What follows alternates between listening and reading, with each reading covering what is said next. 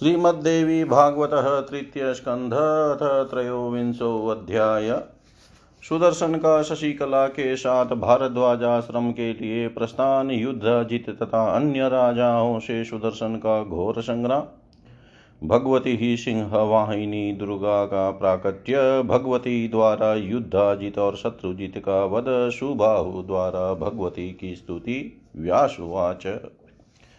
तस्मै गौरवभोज्यानि विदाय विधिवतद्दावासराणि च षड्राजा भोजयामास भक्तित।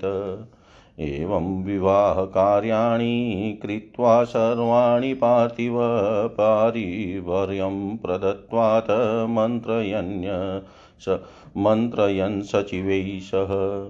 दूतैस्तु कथितं श्रुत्वा मार्गसंरोधनं कृतं बभूव विमना राजा सुबाहुरमित्यद्युति।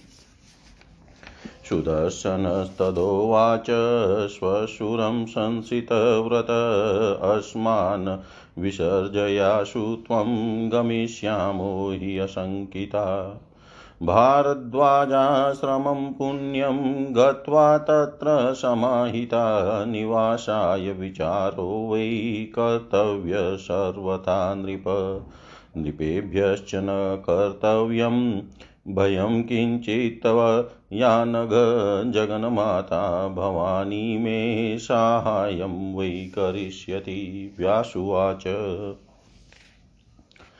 तस्येति मतमाज्ञाय जामातु नृपशतं विससर्जं धनं दत्त्वा प्रतस्थे सोऽपि सत्वर बलेन महताविष्टो ययावनु नृपोत्तमः सुदर्शनो वृतस्तत्र चचालपतिनिर्भय रथैः परिवृतः शूरसदारो रथसंस्थितः गच्छन् ददर्श सैन्यानि नृपाणां रघुनन्दन। सुबाहुरपि तान् वीक्षय चिन्ताविष्टो बभूवः विधिवत्स शिवां चिते जगाम शरणं मुदा। जजापैकाक्षरं मन्त्रं कामराजमनुत्तमं निर्भयो वीतशोकश्च पत्न्या स नवोढया ततः सर्वे महीपाला कृत्वा कोलाहलं तदा उत्थिताः सैन्यसंयुक्ता हन्तु कामास्तु कन्यकाम्। काशीराजस्तु तान् दृष्ट्वा हन्तु कामो बभूवः निवारितस्तदा त्यर्थं राघवेन जिगीषता तत्रापि नेदुः शङ्खाश्च भैर्यश्चानकदुन्दुभिः सुबाहोश्च नृपाणाञ्च परस्परजिङ्गांसदाम् शत्रुजितु सुसंवृतस्थितस्तत्र जिज्ञासया युधाजितत्सहायार्थं सन्नद प्रबभूवः। केचि केचिच प्रेक्षकास्तस्य सहानिकै स्थितास्तदा युधाजिदग्रतो गत्वा सुदर्शनमुपस्थित। शत्रुजितेन सहितो हन्तुं भ्रातर्मानुज परस्परं ते बाणोघैस्तत्तक्षुक्रोधमूर्छिता समर्दः सुमहास्तत्र सम्प्रवृतसुमार्गणैः काशीपतिस्तदा तूर्णं सैन्येन बहुनावृत।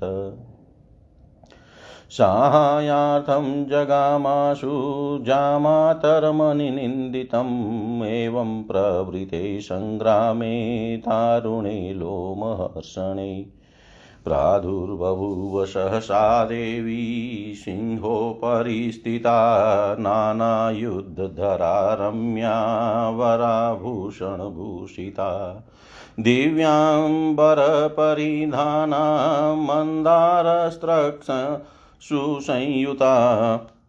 तां दृष्ट्वा ते अथ भूपाला विस्मयं परमं गता। केयं सिंहसमारूढा कुतो वेति समुत्थिता सुदर्शनस्तु तां वीक्षय सुबाहुमिति चाब्रवीत्।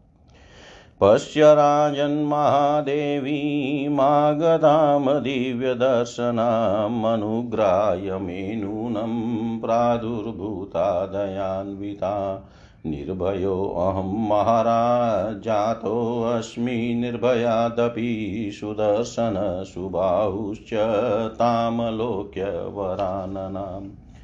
प्रणामं चक्रतुस्तस्य मुदितो दर्शनेन च ननाद च तदा सिंहो गजास्त्रस्ता च कम्पिरे ववार्ता महाघोरा दिशश्चाश सुन्दारुणा सुदर्शनस्तदा प्राह निजं सेनापतिं प्रति। मार्गे व्रज त्वं तरसा भूपाला यत्र संस्थिता, किं करिष्यन्ति राजान कुपिता दुष्टचेतस। शरणार्थञ्च सम्प्राप्ता देवी भगवती हिन निरान्तकेश्च गन्तव्यं मार्गस्मिन् भूपसङ्कुले।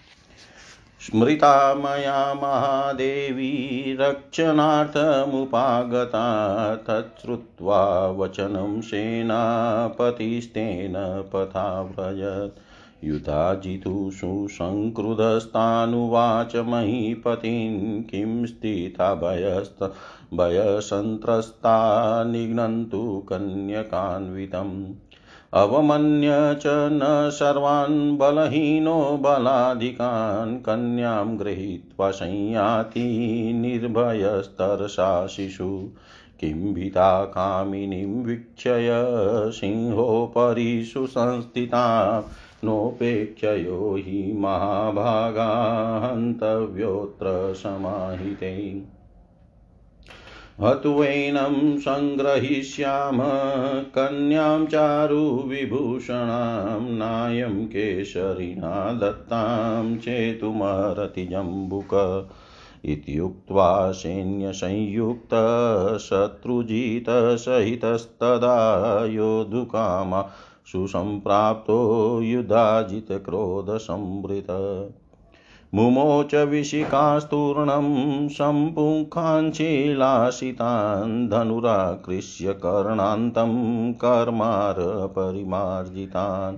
अन्तु कामसुदुर्मेधा सुदर्शन्नमथोपरि सुदर्शनस्तुतान् बाणे चिचेदापततक्षणात् एवं युधे प्रवृते अथ चुकोपचण्डिका वृषं दुर्गादेवी मुमोचात बाणान् युद्धाजितं प्रति नानारूपा तदा जाता नानाशस्त्रधरा शिवा सम्प्राप्ता तुमुलं तत्र चकार जगदम्बिका शत्रुजिनिहतस्तत्र युद्धाजितपि पार्थिव पतितौ तौ रथाभ्यां तु जयशब्दस्तदाभवत्। विस्मयं परमं प्राप्ता भूपः सर्वे विलोक्यतां निधनं मातुलस्यापि भागिनेयस्य संयुगे। सुबाहुरपि तदृष्ट्वा निधनं संयुगे तयो तुष्टाव परं प्रीतो दुर्गा दुर्गतिनाशिनीम्। सुबाहुरुवाच नमो देव्यै जगद्धात्र्यै शिवायै सततं नमः। दुर्गायै भगवत्यै ते कामदायै नमो नमः। नमः शिवायै शान्त्यै तै विद्यायै मोक्षदे नमः विश्वव्याप्त्यै जगन्मात जगद्धात्र्यै नमः शिवे। नाहं गतिं त्वाधिया परिचिन्तयन् वै। जानामि देवी सगुणः किल निर्गुणाया। किं स्तोमि विश्वजननीं प्रकटप्रभावां। भक्तातिनाशन् परां परमां च शक्तिम्।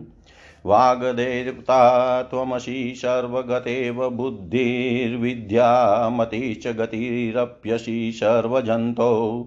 त्वां स्तोमि किं त्वमसि सर्वमनोनियन्त्री किं स्तूयते हि सततं खलु चात्मरूपम् ब्रह्मा हरच हरिरप्यनीशं स्तुवन्तो, नान्तं गताशुरवरा किल ते गुणानाम्। क्वाहं विभेदमतिरम्बगुणे वृतो वै वक्तुं क्षमस्त्वचरित्रमहो अप्रसिद्ध। सत्सङ्गति कथमहो न करोति कामं, प्रासङ्गिकापि विहिता खलु चित्तशुद्धि।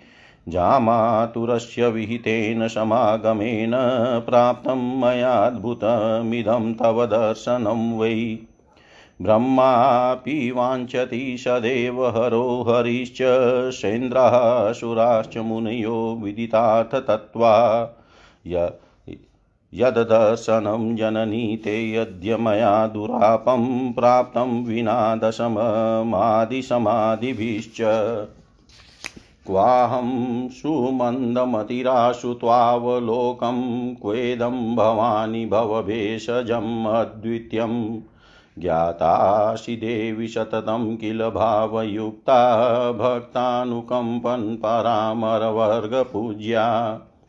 किं वर्ण्यामि तव देवि चरित्रमेतद् यद्रक्षितोऽस्ति विषमे अत्र सुदर्शनोऽयम् शत्रुहतौ सुबलिनो तरसा त्वयाद्य भक्तानुकम्पी चरितं परमं पवित्रम्।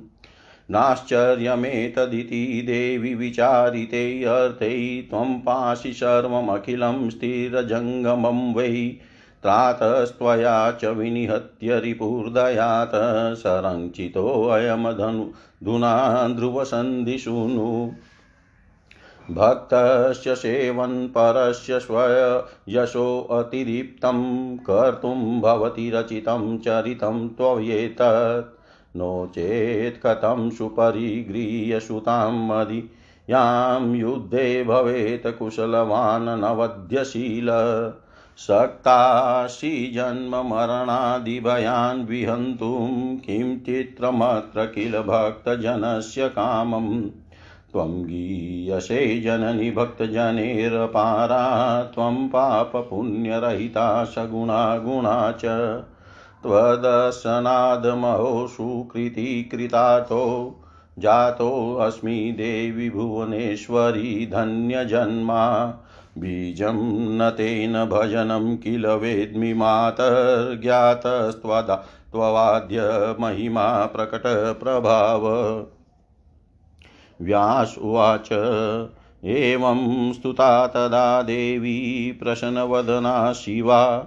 उवाच तं नृपं देवी वरं वरय सुव्रत। उवाच तं नृपं देवी वरं वरय सुव्रत। व्यास जी बोले, हे राजन, उस समय राजा सुबाहु ने छह दिनों तक विविध प्रकार के भोजन बनवा कर सुदर्शन को प्रेम पूर्वक खिलाया। इस प्रकार विवाह के सभी कृत्य करके राजा सुबाहु सुदर्शन को उपहार प्रदान करके सचिवों के साथ मंत्रणा कर रहे थे। उसी समय अपने दूतों का यह कथन सुनकर कि विरोधी राजाओं ने मार्ग रोक रखा है, वे अमित तेज वाले राजा सुबाहु खिन मन, मनस्क हो गए। तब व्रतपरायण सुदर्शन ने अपने स्वशूर से कहा, आप हमें शीघ्र विदा कर दीजिए, हम निशंक होकर चले जाएँगे। हे राजन, भारद्वाज मुनि के पवित्र आश्रम में पहुँचने पर वहीं सावधानी के साथ आगे रहने के लिए विचार कर लिया जाएगा। अतः हे पुण्यात्मन, उन राजाओं से आप कुछ भी भय न करें, क्योंकि जगत जननी भगवती मेरी सहायता अवश्य करेगी।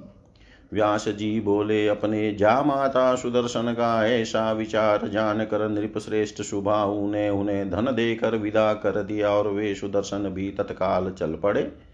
नृप श्रेष्ठ सुबाहु भी एक विशाल सेना लेकर उनके पीछे पीछे चले। इस प्रकार उन सैनिकों से आवृत सुदर्शन निर्भय होकर मार्ग में चले जा रहे थे। रथों से घिरे हुए एक रथ पर अपनी पत्नी के साथ बैठकर जाते हुए रघुनंदन सुदर्शन ने मार्ग में उन राजाओं के सैनिकों को देखा। राजा सुबाहु भी उन सैनिकों को देख कर चिंतित हुए। तब सुदर्शन ने विधि पूर्वक अपने मन में भगवती जगदम्बा का ध्यान किया और प्रसन्नता पूर्वक उनकी शरण ली। उस समय सुदर्शन एकाक्षर कामराज नामक सर्वोत्तम मंत्र का जप कर रहे थे। उसके प्रभाव से वे अपनी नवविवाहिता पत्नी के साथ निर्भय तथा चिंता मुक्त थे। इस बीच सभी राजा एक साथ कोलाहल करके कन्या का हरण करने की इच्छा से अपनी अपनी सेना के साथ उनकी ओर बढ़े। उन्हें ऐसा करते देख कर काशी नरेश सुबाहु ने उनको मारने का विचार किया, किंतु विजय की इच्छा वाले रघुवंशी सुदर्शन ने उन्हें मना कर दिया। उस समय एक दूसरे को मार डालने की अभिलाषा वाले महाराज सुबाहु तथा अन्य राजाओं की सेनाओं में शंख भेरी नगाड़े और धुंधुवी बजने लगे। सुदर्शन को मार डालने की इच्छा से शत्रुजित सैन्य बल से युक्त होकर बड़ी तत्परता से त्यार खड़ा था और राधा, राजा युद्धाजित भी उसकी सहायता के लिए सनद थे। उनमें कुछ राजागण अपनी सेना के साथ दर्शक के रूप में खड़े थे। तभी युदाजित आगे बढ़कर सुदर्शन के समक्ष जाजट डटा। उसके साथ शत्रुजित भी अपने भाई का वध करने के लिए आ गया। तब क्रोध के वशीभूत होकर वे सब परस्पर एक दूसरे पर बाणों से प्रहार करने लगे। इस प्रकार वहाँ बाणों द्वारा बड़ा भारी संग्राम छिड़ गया। तब काशी, नरेश, सुबाहु एक विशाल सेना लेकर अपने सुप्रशंसित जमाता की सहायता के लिए जा पहुँचे। इस प्रकार भयानक लोमहर्षक संग्राम छिड़ जाने पर सहसा भगवती प्रकट हो गई। वे सिंह पर सवार थी, विविध प्रकार के शस्त्रास्त्र धारण किए थी, अत्यंत मनोहर थी और उत्तम आभूषणों से अलंकृत थी। दिव्य वस्त्र पहने थी और मंदार की माला से सुशोभित थी। उन्हें देख कर वे राजा गण अत्यंत चकित हो गए। वे कहने लगे कि, सिंह पर सवार यह स्त्री कौन है और कहाँ से प्रकट हो गई है? उन्हें देख कर सुदर्शन ने सुबाहु से कहा हे राजन, यहाँ प्रादुर्भूत हुई इन दिव्य दर्शन वाली महादेवी को आप देखें। ये दयामयी भगवती निश्चय ही मुझ पर अनुग्रह करने के लिए प्रकट हुई है। हे महाराज, मैं निर्भय तो पहले ही था, किंतु अब और भी अधिक निर्भय हो गया। सुदर्शन और सुबाहु ने उन सुमुखी भगवती को देख कर उन्हें प्रणाम किया। उनके दर्शन से वे दोनों प्रसन्न हो गए। उसी समय भगवती के सिंह ने भीषण गर्जन किया, जिससे उस रणभूमि में विद्यमान सभी हाथी भय से कांपने लगे। उस समय वहाँ भीषण आंधी चलने लगी और सभी दिशाएँ अत्यंत भयानक हो गई। तब सुदर्शन ने अपने सेनापति से कहा कि जहाँ ये राजा गण मार्ग रोक कर खड़े हैं, उधर ही तुम वेग से आगे बढ़ो। ये दुष्ट तथा कुपित राजा लोग हमारा क्या कर लेंगे? अब हमें शरण देने के लिए स्वयं भगवती जगदम्बा आ गई है। अतएव हमें निर्भय होकर राजाओं से भरे इस मार्ग पर आगे बढ़ना चाहिए। मेरे स्मरण करते ही मेरी रक्षा के लिए ये भगवती आ गई है। सुदर्शन का वचन सुनकर सेनापति उसी मार्ग से आगे बढ़ा। अतिशय कुपित होकर युधाजित ने उन राजाओं से कहा, तुम लोग भयभीत होकर क्यों खड़े खड़े क्यों हो? कन्या सहित इस सुदर्शन को मार डालो। हम सभी बलवानों का तिरस्कार करके यह बलहीन बालक कन्या को लेकर निर्भीकता पूर्वक बड़े वेग से चला जा रहा है। सिंह पर विराजमान उस स्त्री को देख कर तुम लोग क्यों डरते हो? हे महाभाग राजाओं, इस समय सुदर्शन की उपेक्षा नहीं करनी चाहिए और अत्यंत सावधान होकर इसका वध कर देना चाहिए। इसे मारकर हम सुंदर आभूषण धारण करने वाली कन्या को छीन लेंगे। हम सिंह सदृश वीरों के भाग को यह शियार नहीं ले जा सकता। ऐसा कहकर वह युद्धाजित अत्यंत कुपित अपने दो हित्र शत्रुजित तथा विशाल सेना को साथ लिए वे युद्ध की इच्छा से आ डटा अब वह कान तक धनुष खींच कर लोह कार के द्वार शान पर चढ़ाकर तीक्ष्ण किए हुए शिला पर घिसकर तेज किए गए तथा समान पुच्छ युक्त बाणों को शीघ्रता पूर्वक छोड़ने लगा। इस प्रकार उसके ऊपर प्रहार करके वह दुर्बुद्धि युद्धाजित सुदर्शन को मार डालना चाहता था, किंतु सुदर्शन ने उसके बाणों को छूटते ही अपने बाणों से क्षण भर में काट डाला। वह भीषण युद्ध छिड़ जाने पर भगवती चंडिका अत्यंत क्रुद्ध हो उठी और युद्धाजित पर बाण बरसाने लगी। उस समय कल्याणमयी जगदम्बिका विविध रूप धारण कर लेती थी। वे नाना प्रकार के सस्ता शस्त्रास्त्र लेकर घमासान युद्ध कर रही थी। कुछ ही क्षणों में शत्रुजित और राजा युद्धाजित दोनों मार डाले गए और अपने अपने रथों से गिर पड़े। उस समय जय जयकार की ध्वनि होने लगी। उस युद्ध में भगवती को तथा मामा और भांजे की नाना नाती की मृत्यु देख कर सभी राजा बहुत विस्मय में पड़ गए। महाराज सुबाहु भी रणभूमि में उन दोनों का मरण देख कर बहुत प्रसन्न हुए और दुर्गति नाशिनी भगवती दुर्गा की स्तुति करने लगे। सुबाहु बोले, जगत को धारण करने वाली देवी को नमस्कार है, भगवती शिवा को निरंतर नमस्कार है। मनोरथ पूर्ण करने वाली आप भगवती दुर्गा को बार बार नमस्कार है।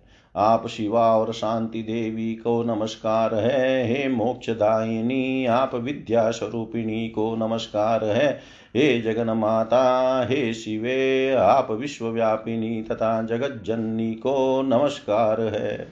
हे देवी, मैं सगुण प्राणी अपनी बुद्धि से बहुत प्रकार से चिंतन करके भी आप निर्गुणा भगवती की गति को नहीं जान पाता। हे विश्वजननी, प्रत्यक्ष प्रभाव वाली भक्तों की पीड़ा दूर करने में तत्पर तथा परम शक्ति स्वरूप आपकी स्तुति मैं कैसे करूँ? आप ही देवी सरस्वती हैं, आप ही बुद्धि रूप से सबके भीतर विराजमान है, आप ही सब प्राणियों की विद्यामती और गति है और आप ही सबके मन का नियंत्रण करती है, तब मैं आपकी स्तुति कैसे करूँ? सर्वव्यापी आत्मा के रूप की भी स्तुति भला कभी की जा सकती है। देवताओं में श्रेष्ठ ब्रह्मा, विष्णु और शिव निरंतर आपकी स्तुति करते हुए भी आपके गुणों के पार नहीं जा सके। तब हे अम्ब भेद बुद्धि वाला सत्व आदि गुणों से आबद तथा अप्रसिद्ध एक तुच्छ जीव में आपके चरित्र का वर्णन करने में कैसे समर्थ हो सकता हूँ? अहो, सत्संग कौन सा मनोरथ पूर्ण नहीं कर देता? आपके इस प्रासंगिक संग से ही मेरा चित शुद्ध हो गया। आपके भक्त अपने इस जा माता सुदर्शन के संग के प्रभाव से मैंने अनायास आपका यह अद्भुत दर्शन पा लिया। हे जननी, ब्रह्मा, शिव, भगवान, विष्णु, इंद्र सहित सभी देवता तथा तत्वज्ञानी, मुनि लोग भी आपके जिस दर्शन को चाहते हैं, वह आपका दुर्लभ दर्शन मुझे बिना समदम तथा समाधि आदि के ही प्राप्त हो गया। हे भवानी, कहाँ अतिशय मंदमती में और कहाँ भवरूपी रोग के लिए औषधि स्वरूप आपका यह शीघ्र शीघ्र अद्वितीय दर्शन। हे देवी, मुझे ज्ञात हो गया कि आप सदा भावना युक्त रहती है। देव समूह द्वारा पूजी जाने वाली आप अपने भक्तों पर अनुकंपा करती हैं। हे देवी, आपने इस भीषण संकट के समय जिस प्रकार इस सुदर्शन की रक्षा की है, आपके इस चरित्र का मैं किस तरह वर्णन करूँ? आपने आज इसके दो बलवान शत्रुओं को तत्काल मार डाला। भक्तों पर अनुकंपा करने वाला आपका यह चरित्र परम पवित्र है। हे देवी, विशेष विचार करने पर ज्ञात होता है कि आपका ऐसा करना कोई आश्चर्य की बात नहीं है। क्योंकि आप अखिल स्थावर जंगम जगत की रक्षा करती हैं, आपने शत्रु को मार कर दया दयालुता वश ध्रुव संधि के पुत्र इस सुदर्शन की इस समय रक्षा की। हे भवानी, अपने सेवा परायण भक्त के यश को अत्यंत उज्जवल बनाने के लिए ही आपने इस चरित्र की रचना की है। नहीं तो मेरी कन्या का पाणी ग्रहण करके यह असमर्थ सुदर्शन युद्ध में सकुशल जीवित कैसे बच सकता था?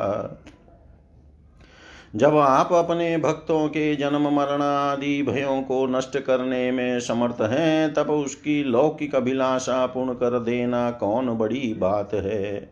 हे जननी, आप पाप पुण्य से रहित सगुणा तथा निर्गुणा है। इसी कारण भक्त जन सदा आपके गुण गाते रहते हैं। हे देवी, हे भुवनेश्वरी आज आपके दर्शन से मैं पवित्र कृतार्थ और धन्य जन्म वाला हो गया। हे माता, मैं न आपका भजन जानता हूँ और न तो बीज मंत्र जानता हूँ। मैं आपकी प्रत्यक्ष प्रभाव वाली महिमा को आज जान गया। व्यास जी बोले, महाराज, सुबाहु के इस प्रकार स्तुति करने पर भगवती शिवा का मुखमंडल प्रसन्नता से भर गया।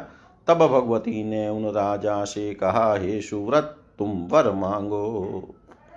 इति श्रीमद्देवी भागवते महापुराणे अष्टादशसहस्रायां संहितायां तृतीयस्कन्धे शुभाहुकृतदेवी स्तुतिवर्णनं नाम त्रयोविंशोऽध्याय सर्वं श्रीशां सदाशिवार्पणम् अस्तु। ॐ विष्णवे नमः, ॐ विष्णवे नमः, ॐ विष्णवे नमः।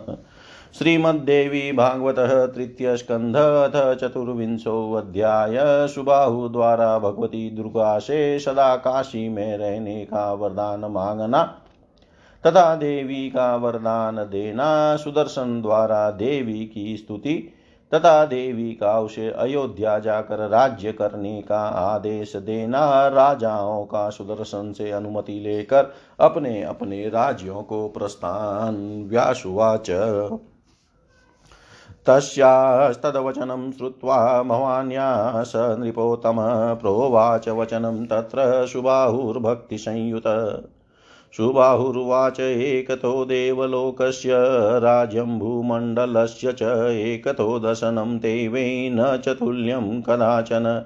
दर्शनात् सदृशं किञ्चित् सुलोकेषु नास्ति मे कं वरं देवी याचेऽहं कृतार्थोऽस्मि धरातले। एतदीक्षाम्यहं माता, मातर्याचितुं वाञ्छितं परं तव भक्ति सदा मे अस्तु निश्चला हि पायिनी नगरे यत्र त्वया मातस्तातव्यं मम सर्वदा दुर्गा देवीति नाम्ना वै त्वं शक्तिरिह संस्थिता।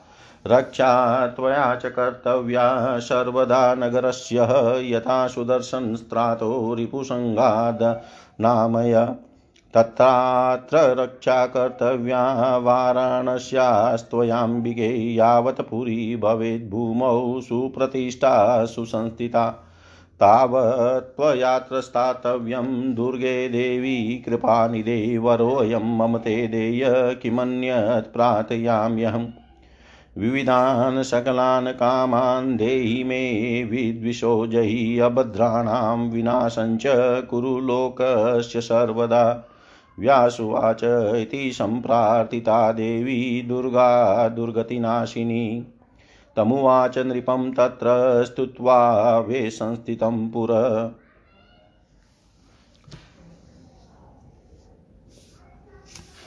दुर्गोवाच राजन् सदा निवासो मे, मुक्तिपुर्यां भविष्यति, रक्षार्थं सर्वलोकानां यावतिष्ठति मेदिनी।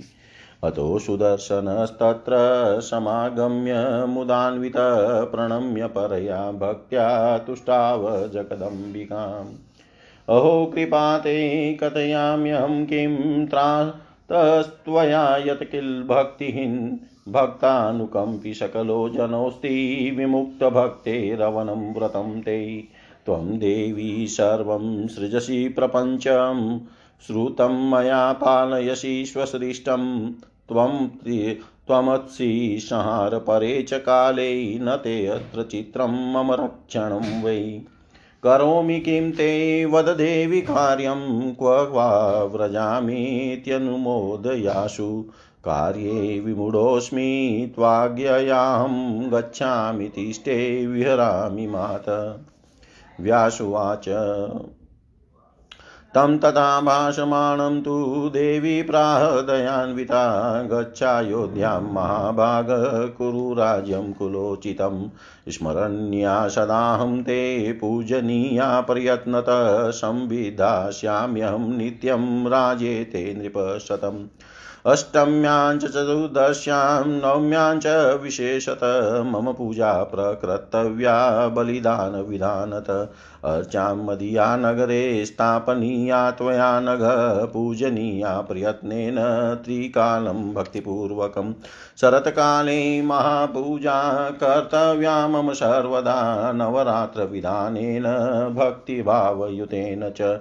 चैत्रे अश्विने तथाषाढे माघे कार्यो महोत्सव, नवरात्रे महाराज पूजाकार्यां विशेषत। कृष्णपक्षे चतुर्दश्यां मम भक्तिसमन्विते कर्तव्या नृपसाधुल तथाष्टम्यां सदा बुधे। व्यासुवाच इत्युक्त्वान्तर्हिता देवी दुर्गा दुर्गतिनाशिनी नता सुदर्शने नाथस्तुता च बहुविस्तरम्। अन्तर्हिता तु तां दृष्ट्वा राजान् सर्व एव ते प्रणेमुस्तं समागम्य यथाशक्रं सुरास्तथा सुबाहुरपि तं नत्वा स्थितचाग्रे मुदान्वित ऊचुः सर्वे महीपालायोध्याधिपतिं तदा त्वमस्माकं प्रभुशास्ता सेवकास्ते वयं सदा कुरु राज्यम् अयोध्यायां पालयास्मान् नृपोत्तम। त्वत्प्रसादान् महाराज, दृष्टा विश्वेश्वरी शिवा आदिशक्ति भवानीशा चतुर्वर्गफलप्रदा।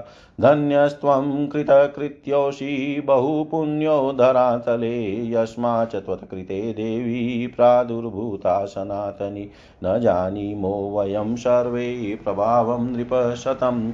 चण्डिकायास्तमो युक्ता मायया मोहिता सदा। धनदारसुतानां च चिन्तने अभिरता सदा मग्ना महानवे घोरे कामक्रोधजशाकुले पृच्छामस्त्वां महाभाग सर्वज्ञोऽसि महामते केयं शक्ति कुतो जाता, किं प्रभावा वदस्वत भव त्वं नौश्च संसारे साधवोऽवती दयापरा, तस्मानो वद काकुत्स्थदेवी मात्म्यमुत्तमम्। यत प्रभावा च सा देवी, यत् स्वरूपा युदद्भवा तत्सर्वं श्रोतुमीक्षाम स्वं ब्रूहि नृवरोत्तम व्यासुवाच इति पृष्टस्तथा तेस्तु ध्रुवसन्धिसुतो नृप विचिन्तय मनसा देवीं तानुवाच मुदान्वित। सुदर्शनुवाच। किं ब्रवीमि महीपालास्तस्या चरितमुत्तमं ब्रह्मादयो न जानन्ति शेषासुरगणास्तथा। सर्वस्याद्या महालक्ष्मी वरेण्या शक्तिरुत्तमा सात्विकीयं महीपाला जगत्पालनतत्परा सृजते या रजोरूपा, सत्त्वरूपा च पालने, संहारे च तमोरूपा त्रिगुणा सा सदा मता निर्गुणा परमाशक्ति सर्वकामफलप्रदा सर्वेषां कारणं सायी ब्रह्मादीनां नृपोत्तमा। निर्गुणा सर्वता ज्ञातु, शक्त्या योगिभिनृपा सगुणा सुखसेव्याय सा चिन्तनीया सदा बुधे। राजन्वाच राजानुचु बाल एव वनं प्राप्तस्त्वं तु नूनं भयातुर।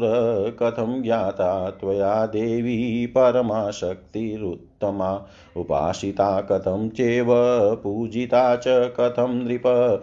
या प्रसन्ना तु साहाय्यं चकार त्वरयान्विता। सुदर्शनुवाच बालभावन्मया प्राप्तं बीजं तस्या सुसम्मतं स्मरामि प्रजपन्नित्यं कामबीजाभिगधं नृपा ऋषिभिः कथ्यमाना सा मा मया ज्ञाताम्बिका शिवा स्मरामि तां दिवारात्रं भक्त्या परमया परां व्यासुवाच तन्निशम्य वचस्तस्य राजानो भक्तितत्परा तां मत्वा परमां शक्तिं निर्ययुष्वगृहान् प्रति सुबाहुरगमत्यकाश्यां तमापृच्छय सुदर्शनं। सुदर्शनोऽपि धर्मात्मा निर्जगाम सुकौशलान्। मणि मन्त्रिणस्तु नृपं श्रुत्वा हतं शत्रुजितं हृदे जितं सुदर्शनं चेव बभूप्रेमसंयुता आगच्छन्तं नृपं श्रुत्वा तं साकेतनिवासिन उपाय यनान्युपादाय प्रययुषमुखे जना तथा प्रकृतय सर्वै नानोपायनपाणय ध्रुवसन्धिसुतं मत्वा मुदिता प्रययु प्रजा। स्त्रियोपंसयुतः सोत प्राप्यायोध्यां सुदर्शनशं मान्य सर्वलोकश्च ययो राजा निवेशनम् बन्दिभिस्तूयमानस्तु वन्द्यमानश्च मन्त्रिभिः कन्याभिक्रियमाणश्च लाजेषु मनसैस्तथा कन्याभिक्रियमाणश्च लाजेषु मनसैस्तथा व्यास जी बोले, हे राजन, उन भवानी का वचन सुनकर नृपश्रेष्ठ सुबाहु ने भक्ति से युक्त होकर यह बात कही। सुबाहु बोले, हे माता, एक और देवलोक तथा समस्त भूमंडल का राज्य और दूसरी और आपका दर्शन, वे दोनों तुल्य कभी नहीं हो सकते। आपके दर्शन से बढ़कर समस्त त्रिलोकी में कोई भी वस्तु नहीं है।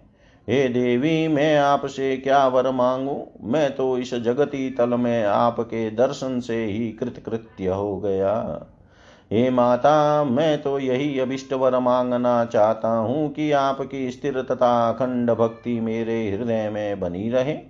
हे माता, आप मेरी नगरी काशी में सदा निवास करें। आप शक्ति स्वरूपा होकर दुर्गा देवी के नाम से यहाँ विराजमान रहें। और सर्वदा नगर की रक्षा करती रहे। हे अंबिके, इस समय आपने जिस तरह शत्रु दल से सुदर्शन की रक्षा की है और उसे विकार रहित बना दिया है, उसी तरह आप सदा वाराणसी की रक्षा करें।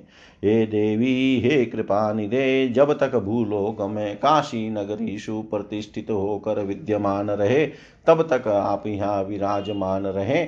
आप मुझे यही वरदान दे, इसके अतिरिक्त मैं आपसे और दूसरा क्या मांगू? आप मेरी विविध प्रकार की समस्त कामनाएँ पूर्ण करें, मेरे शत्रुओं का नाश करें और जगत के सभी अमंगलों को सदा के लिए नष्ट कर डालें। व्यास जी बोले, इस प्रकार राजा सुबाहु के सम्यक प्रार्थना करने पर दुर्गति नाशिनी भगवती दुर्गा स्तुति करके अपने समक्ष खड़े राजा सुबाहु से कहने लगी। दुर्गा जी बोली, हे राजन, जब तक यह पृथ्वी रहेगी, तब तक सभी लोगों की रक्षा के लिए मैं निरंतर इस मुक्तिपुरी काशी में निवास करूँगी।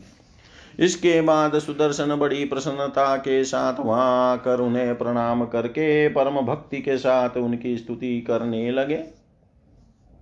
अहो मैं आपकी कृपा का वर्णन कहाँ तक करूँ? आपने मुझे ज, मुझ जैसे भक्तिहीन की भी रक्षा कर ली। अपने भक्तों पर तो सभी लोग अनुकंपा करते हैं किंतु भक्ति रहित प्राणी की रक, भी रक्षा करने का व्रत आपने ही ले रखा है। मैंने सुना है कि आप ही समस्त विश्व प्रपंच की रचना करती है और अपने द्वारा सृजित उस जगत का पालन करती है। तथा यथोचित समय उपस्थित होने पर उसे अपने में ही समालित कर लेती है। तब आपने जो मेरी रक्षा की, उसमें कोई आश्चर्य नहीं। हे देवी, अब यह बताइए कि मैं आपका कौन सा कार्य करूँ? मैं कहाँ जाऊँ? मुझे शीघ्र आदेश दीजिए। मैं इस समय की किम कर्तव्य विमुड हो रहा हूँ? हे माता, मैं आपकी ही आज्ञा से जाऊँगा, ठहरूँगा या विहार करूँगा। व्यास जी बोले ऐसा कहते हुए उस सुदर्शन से भगवती ने दया पूर्वक कहा, हे महाभाग, अब तुम अयोध्या जाओ और अपने कुल की मर्यादा के अनुसार राज्य करो। हे नृप श्रेष्ठ तुम प्रयत्न के साथ सदा मेरा स्मरण तथा पूजन करते रहना और मैं भी तुम्हारे राज्य का सर्वदा कल्याण करती रहूँगी। अष्टमी चतुर्दशी और विशेष करके नवमी तिथि को विधि विधान से मेरी पूजा अवश्य करते रहना। हे अनग, तुम अपने नगर में मेरी प्रतिमा स्थापित करना और प्रयत्न के साथ भक्ति पूर्वक तीनों समय मेरा पूजन करते रहना। शरत काल में सर्वदा नवरात्र विधान के अनुसार भक्ति भाव से युक्त होकर मेरी महापूजा करनी चाहिए। हे महाराज, चैत्र आश्विन आषाढ़ तथा माघ मास में नवरात्र के अवसर पर मेरा महोत्सव मनाना चाहिए और विशेष रूप से मेरी महापूजा करनी चाहिए। हे नृपसादुल विज्ञजनों को चाहिए कि वे भक्ति युक्त होकर कृष्ण पक्ष की चतुर्दशी तथा अष्टमी को सदा मेरी पूजा करें। व्यास जी बोले, राजा, सुदर्शन के स्तुति तथा प्रणाम करने के अनंतर ऐसा कहकर दुर्गति नाशिनी भगवती दुर्गा अंतर ध्यान हो गई। उन भगवती को अंतरहित देख कर वहाँ उपस्थित सभी राजाओं ने आकर सुदर्शन को उसी प्रकार प्रणाम किया, जैसे देवता इंद्र को प्रणाम करते हैं। महाराज सुबाहु भी उन्हें प्रणाम करके बड़े हर्षपूर्वक उनके समक्ष खड़े हो गए। तदंतर उन सभी राजाओं ने अयोध्यापति सुदर्शन से कहा, हे नृप श्रेष्ठ आप हमारे स्वामी तथा शासक हैं और हम आपके सेवक हैं। अब आप अयोध्या में राज्य करें और हमारा पालन करें। हे महाराज, आपकी कृपा से हमने धर्म अर्थ काम मोक्ष इन चारों पुरुषार्थों को देने वाली उन विश्वेश्वरी शिवा और आदि शक्ति भवानी का दर्शन पा लिया। आप इस धरती पर धन्य कृत कृत्य और बड़े पुण्यात्मा हैं, क्योंकि आपके लिए साक्षात सनातनी देवी प्रकट हुई। हे नृपशतम, तमो गुण से युक्त और सदा माया से मोहित रहने वाले हम सभी लोग भगवती चंडिका का प्रभाव नहीं जानते। हम सदा धन स्त्री और पुत्रों की चिंता में व्यग्र रहकर काम क्रोध रूपी मत्स्यों से भर घोर महासागर में डूबे रहते हैं। हे महाभाग हे महामते, आप सर्वज्ञ हैं अतएव हम आपसे यह पूछ रहे हैं। हे महाभाग हे महामते, आप सर्वज्ञ हैं, अतएव हम आपसे यह पूछ रहे हैं कि ये शक्ति कौन है, कहाँ से उत्पन्न हुई है और इनका आप कैसा प्रभाव है, वह सब बताइए।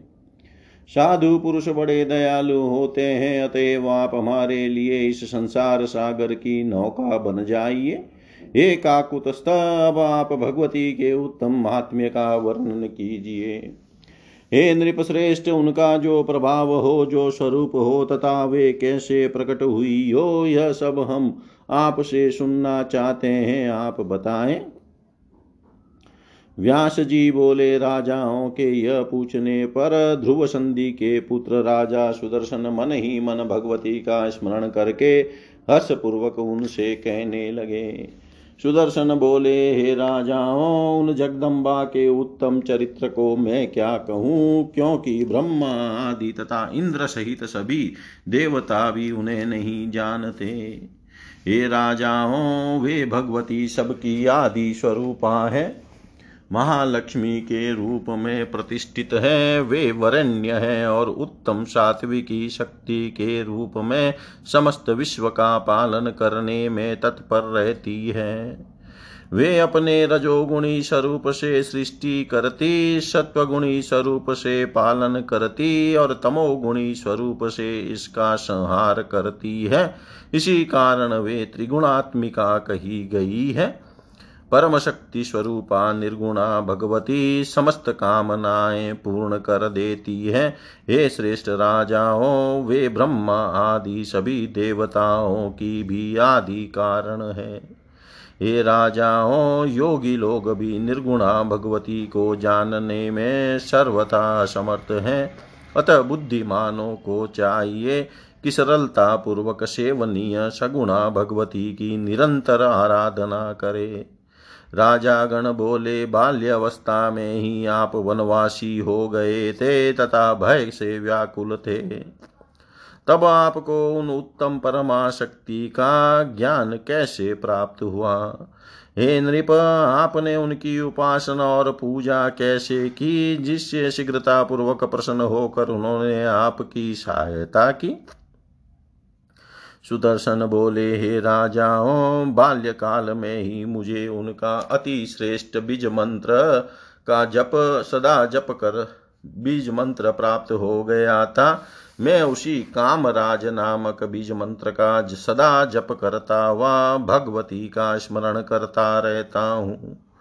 ऋषियों के द्वारा उन कल्याणमयी भगवती के विषय में बताए जाने पर मैंने उन्हें जाना और तभी से मैं परम भक्ति के साथ दिन रात उन पराशक्ति का स्मरण करता हूँ। व्यास जी बोले, सुदर्शन का वचन सुनकर वे राजा भी भक्ति परायण हो गए और उन देवी को ही परम शक्ति मान कर अपने अपने घर चले गए। सुदर्शन से अनुमति लेकर महाराज सुबाहु काशी चले गए और धर्मात्मा सुदर्शन वहाँ से अयोध्या की ओर चल पड़े। राजा शत्रुजित युद्ध में मारा गया और सुदर्शन विजयी हुए। यह सुनकर मंत्री लोग प्रेम से प्रफुल्लित हो उठे। राजा सुदर्शन के आगमन का समाचार सुनकर साकेत के निवासी विविध प्रकार के उपहार लेकर उनके समुख उपस्थित हुए और सब राज कर्मचारी गण भी हाथों में नाना प्रकार की भेंट सामग्री लेकर आए। महाराज ध्रुव संधि के पुत्र सुदर्शन को राजा के रूप में जानकर अयोध्या की समस्त प्रजा आनंद विभोर हो गई। अपनी स्त्री के साथ अयोध्या में पहुंचकर सब लोगों का समान करके राजा सुदर्शन राज भवन में गए। उस समय बंदी जन उनकी स्तुति कर रहे थे, मंत्रीगण उनकी वंदना कर रहे थे और कन्याएँ उनके ऊपर लाजा, धान का लावा तथा पुष्प बिखेर रही थी। इति श्रीमद्देवी भागवते महापुराणे अष्टादशसाहस्रयां संहितायां तृतीयस्कन्धे सुदर्शनेन देवी महिमवर्णं नाम चतुर्विंशोऽध्याय सर्वं श्रीशां सदाशिवार्पणम् अस्तु। ॐ विष्णवे नमः, ॐ विष्णवे नमः, ॐ विष्णवे नमः।